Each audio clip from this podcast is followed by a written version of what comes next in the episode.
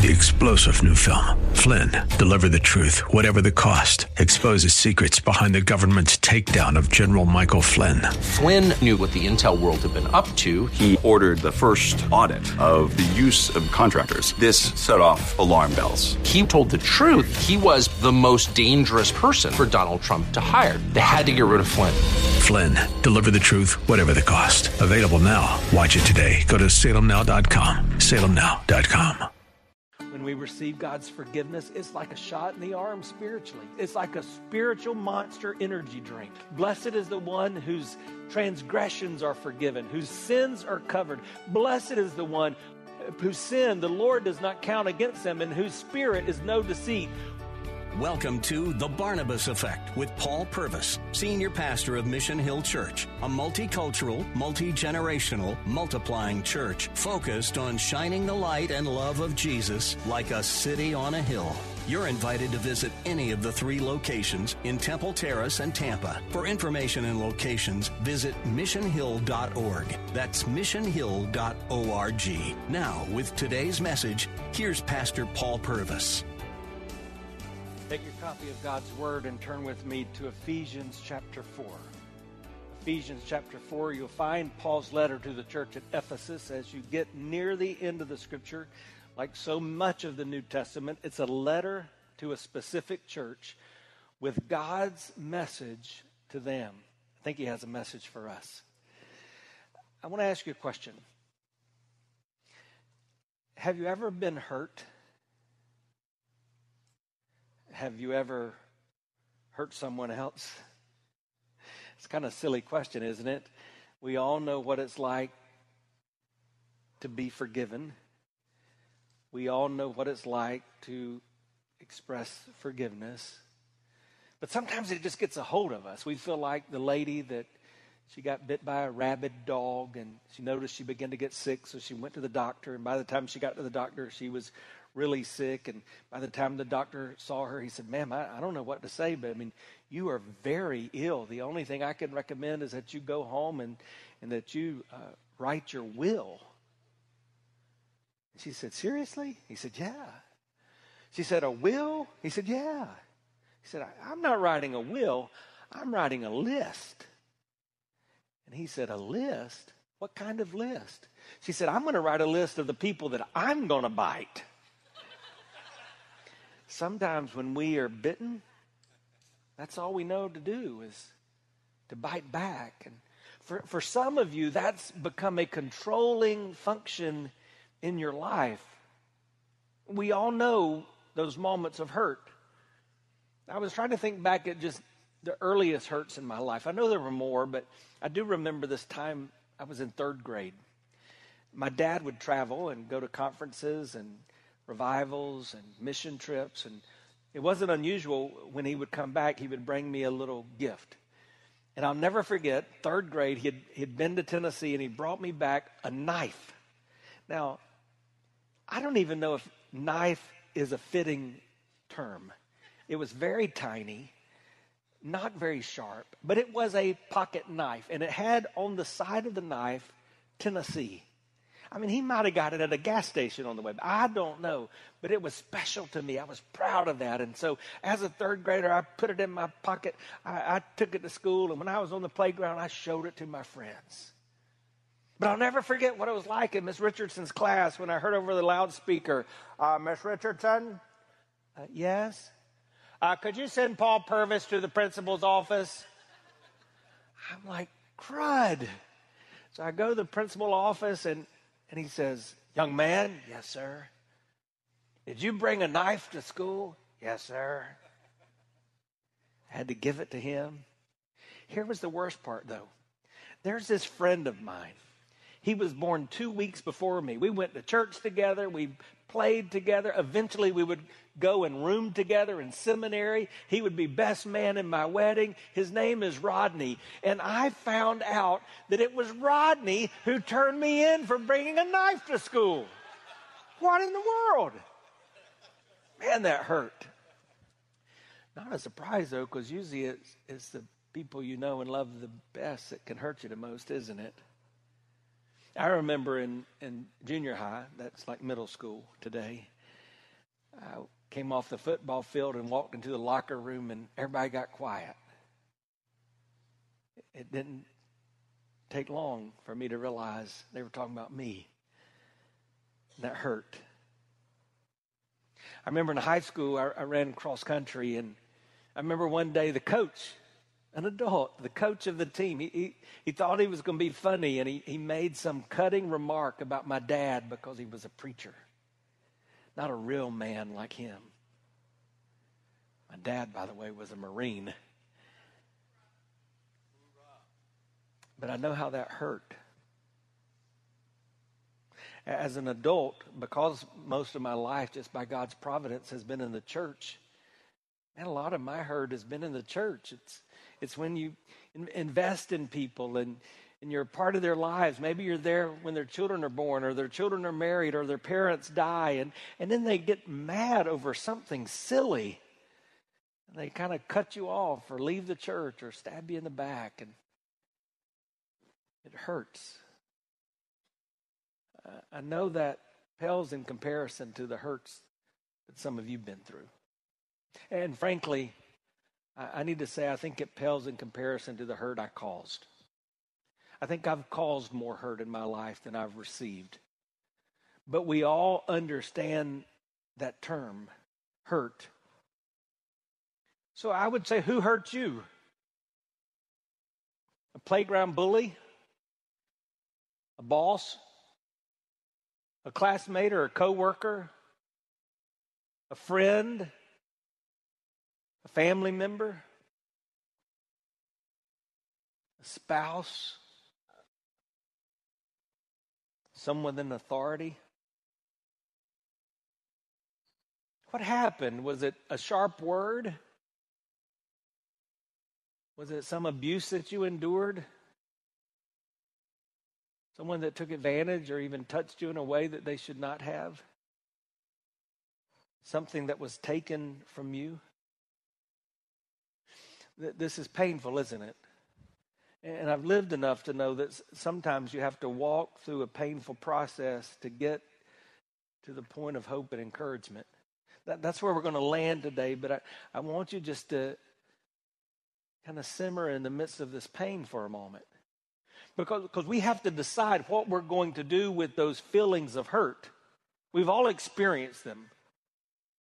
So, what are you going to do about that? Too often, I feel like we're like the sad dog that gets chained up and and he's got a collar around his neck and he just looks sad because he's not able to experience life the way he wants to experience life. And it's not just the collar around his neck, it's all the links in that chain that are keeping him where he is. And, and that's what's happening to some of you. You've got this collar of unforgiveness, and tied to that collar are all these links in your life of things that are keeping you from God's best. Things like bitterness and rage and anger and resentment, things like a critical or a fighting spirit or a harsh harsh tongue. How do you break free when you're chained up by unforgiveness? We've been talking about breaking free. Scripture has taught us that we're all in a spiritual war. The spiritual world we live in necessarily is in the midst of spiritual war. And the battlefield for that war, Scripture teaches us, is taking place in the human mind. So much of what we deal with takes place right here. That's why the first thing we talked about is how to break down the strongholds that have taken hold of us, how to take thoughts captive so that we might experience God's best. But last week we learned that sometimes we still struggle with sinful and habitual behaviors and addictions. Those things that we might describe as hurts or habits and hangups and and, so we understood that it's not just the lies we've believed that can hurt us, but it's the lies we tell. Lies we tell ourselves, lies we tell others, lies we believe about God. Fortunately, we were reminded that God is a God of truth. And it's that truth that sets us free and gives us hope. So, what do we do about that when it relates to unforgiveness. Because that's where some of you are. Ever since I began talking about the hurt and the pain, you're thinking, you don't know, Pastor, I, have tried everything. I've, I, have I've tried my devotionals. I, have prayed about it. I, maybe I've gone to therapy. I've read books. I, am struggling. And you feel like, maybe you feel like this. Sometimes I, will vacuum the house and I'll, I'll see like a piece of lint on the floor and I'll run the vacuum over it, and it, for some crazy reason, it, it doesn't go in the vacuum. Has that ever happened to you? And, and so then I get real strategic, and I'll like twist and turn, and I'll get my whole body into it, bending down, just trying to get it from all different angles. And sometimes it still won't come up. And so what do you do? You've done it. You know what you do. You reach down and you pick it up and you look at it. This piece of lint. Now, if you had sense, what would you do? You would walk over to the trash can and throw it in the trash. But that's not what we do, is it? We put it back down and then we run over it again because we've got it right in the right spot. And that's how some of you are dealing with this issue of unforgiveness. You're trying everything but the right thing. And it's not making the difference it should make. So, what do you do when you get controlled by feelings that you can't get rid of? Well, you have to remember we are not people who make decisions based on our feelings. As Christ followers, we must allow our beliefs to shape our feelings rather than letting our feelings shape our beliefs. So, we have to decide what is true and then am I going to live in the truth? Not how do I feel and what am I going to do about how I feel. Hi, I'm Paul Purvis, the lead pastor of Mission Hill Church, right here in Tampa Bay. Thanks for taking the time to listen to today's The Barnabas Effect. It's a ministry intended to encourage, equip, and empower you. You may not know this, but this ministry is made possible because of the generosity of listeners like you. We are able to be on the air because listeners like you are gracious and give to this ministry. Would you consider making a gift today? It would be our honor to send you a gift, a resource, as a result of your gift of any size. And you can make that gift by going to missionhill.org and clicking on the banner that says The Barnabas Effect. That will direct you to a simple way that you can give right there online. Thanks again for listening to The Barnabas Effect today. And now we continue with our message. That brings us to Ephesians. What a tremendous letter of Scripture. Like most of Paul's writings, it's divided into two parts. He begins by talking about doctrine, what we know and believe about God and who He is, what Jesus has done for us. It's in these chapters of Ephesians that we have verses like this For by grace are you saved through faith it is not of yourselves, it is the gift of God, lest any of you should boast. It's in the first part of this Ephesians that we have verses like this how, how deep and wide is the love of God. Um, it's in Ephesians, in these first chapters, that we have a verse like this. He's able to do exceedingly abundantly above and beyond anything you've ever asked, dreamt, or imagined. All these things we believe. And then in the second part of the chapter, he begins to talk to us about how our beliefs should affect our behavior. So the doctrine necessarily leads to duty. And, and that really is something that we deal with every week when we gather in this place and in these spaces. We're saying that these things that we found in Scripture to be true are applied to our life, and these truths applied to our lives should make practical difference.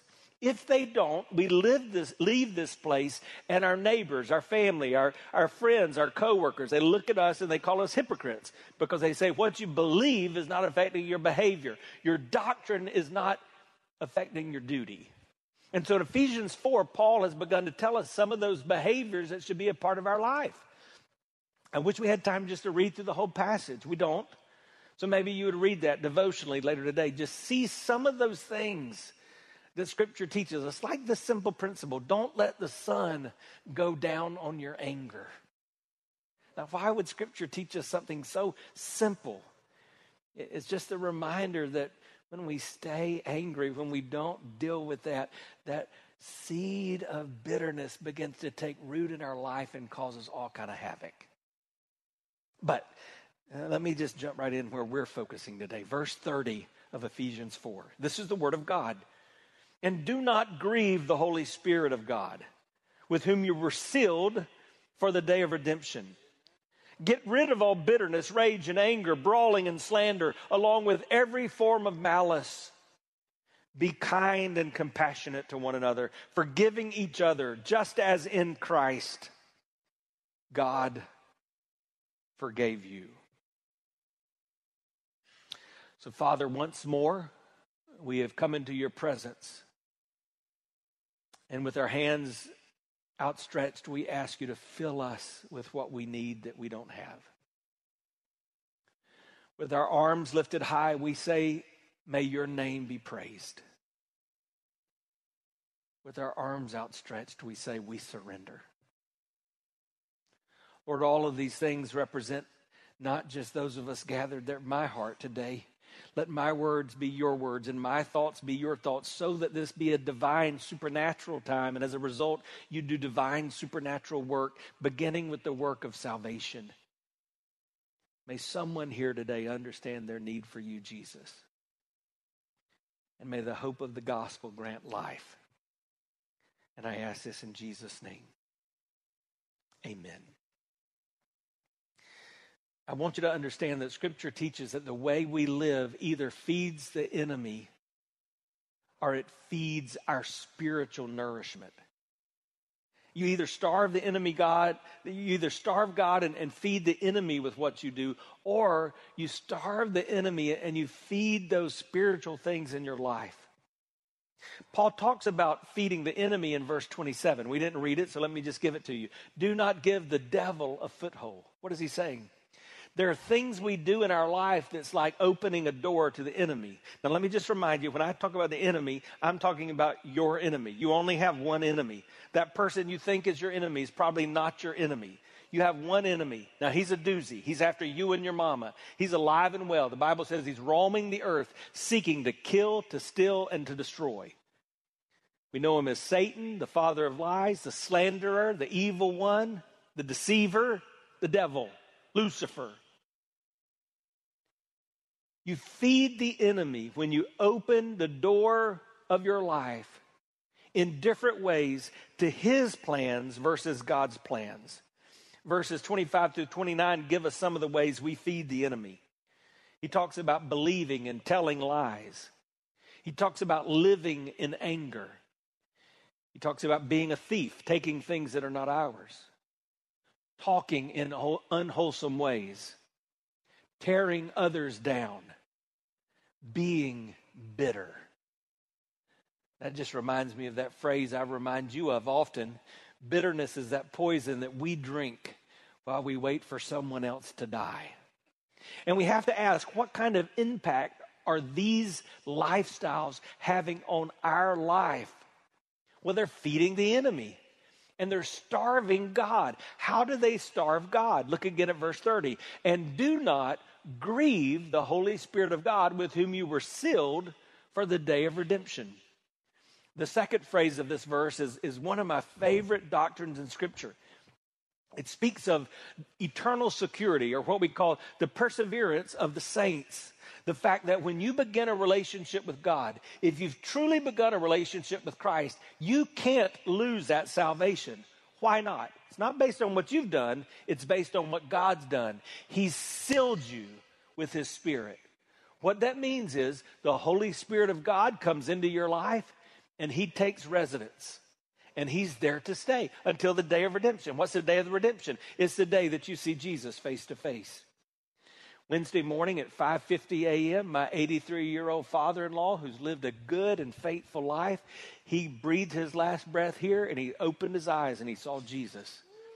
32 years ago, I asked him, "What's your definition of worship?" He was a worship pastor at the same church for 42 years. He told me this way back then. He said it's simply practicing the presence of God. In these latter days, I would tell him, "Pa, you're getting close to practicing the presence of God in the presence of Jesus. And at that moment, when you open your eyes as a child of God and you see Jesus face to face, you no longer have to be indwelt with the presence of God because now forever you are in the presence of God.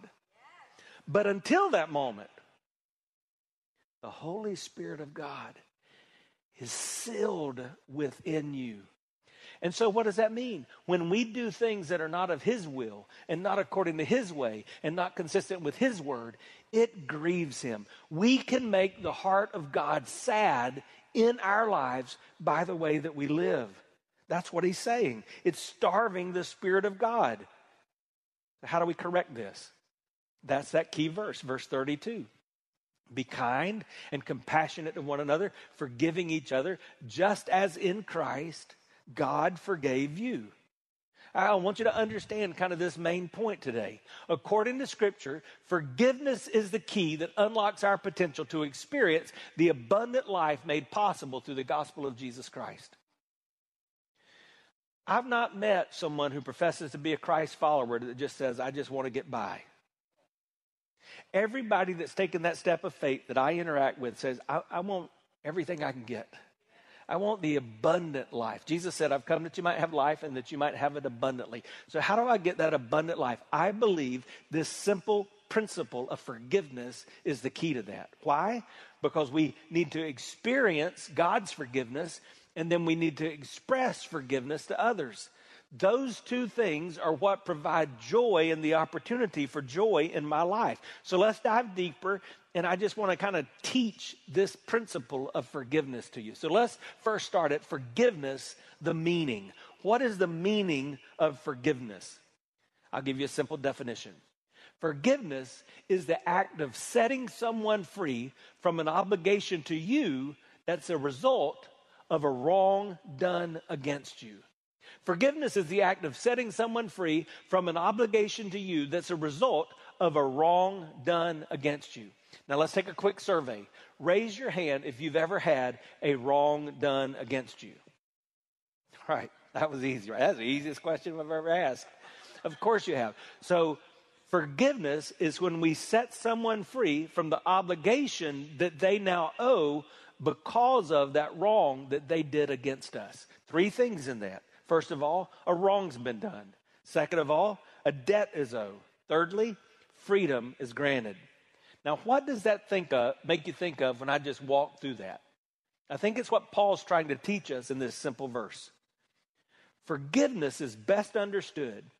We can best understand the meaning of forgiveness when we look at what God has done through, uh, for us through Jesus Christ. So think of those three things. A wrong has been done. We did wrong. Say this say, I did wrong. Sure, you did, because you're a sinner just like me. The Bible says in Romans 3 all of us have sinned and we've fallen short of God's design, his mark. And so all of us have done wrong. Secondly, we owe a debt. What is the debt? Well, the Bible says the wages or the payment of sin is what? Death. So the debt that we owe is to die. You understand that, right? That's what Scripture teaches. If our sin is left undealt with, we will spend forever in death. Those who have forgiveness spend forever with life. Those who don't have forgiveness spend forever in death. We know the places where the Bible says those take place. Those who spend forever in life spend it in heaven. Those who spend forever in death spend it in hell. That's just what Scripture teaches. We owe a debt. But Jesus paid our sin debt and he sets us free from our obligations. That's the simplicity of the gospel. God did in Jesus on the cross of Calvary what we could never do for ourselves.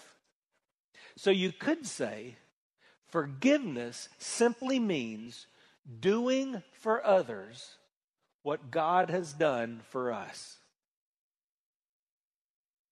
Now, just think about that as I read the definition again. Forgiveness is the act of setting someone free from an obligation to you that's a result of a wrong done against you. There's some other ways I think you can think about this. I love Charles Stanley, the great preacher and teacher. He says, Forgiveness is giving up my right to hurting you for hurting me. Or Chris Braun said, Forgiveness is a commitment by the offended to pardon graciously, graciously the repentant from moral liability and to be reconciled to that person, although not all consequences are necessarily eliminated.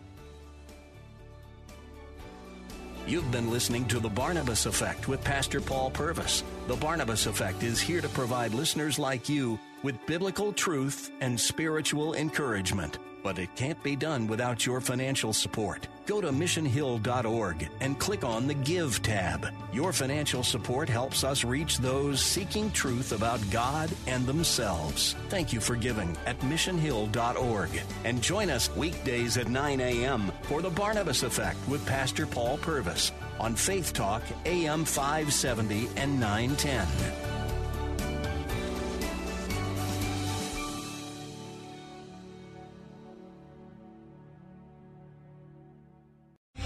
Three star general Michael J. Flynn, head of the Pentagon Intelligence Agency, knew all the government's dirty secrets. He was one of the most respected generals in the military. Flynn knew what the intel world had been up to. He understood its funding. He ordered the first audit of the use of contractors. This set off alarm bells.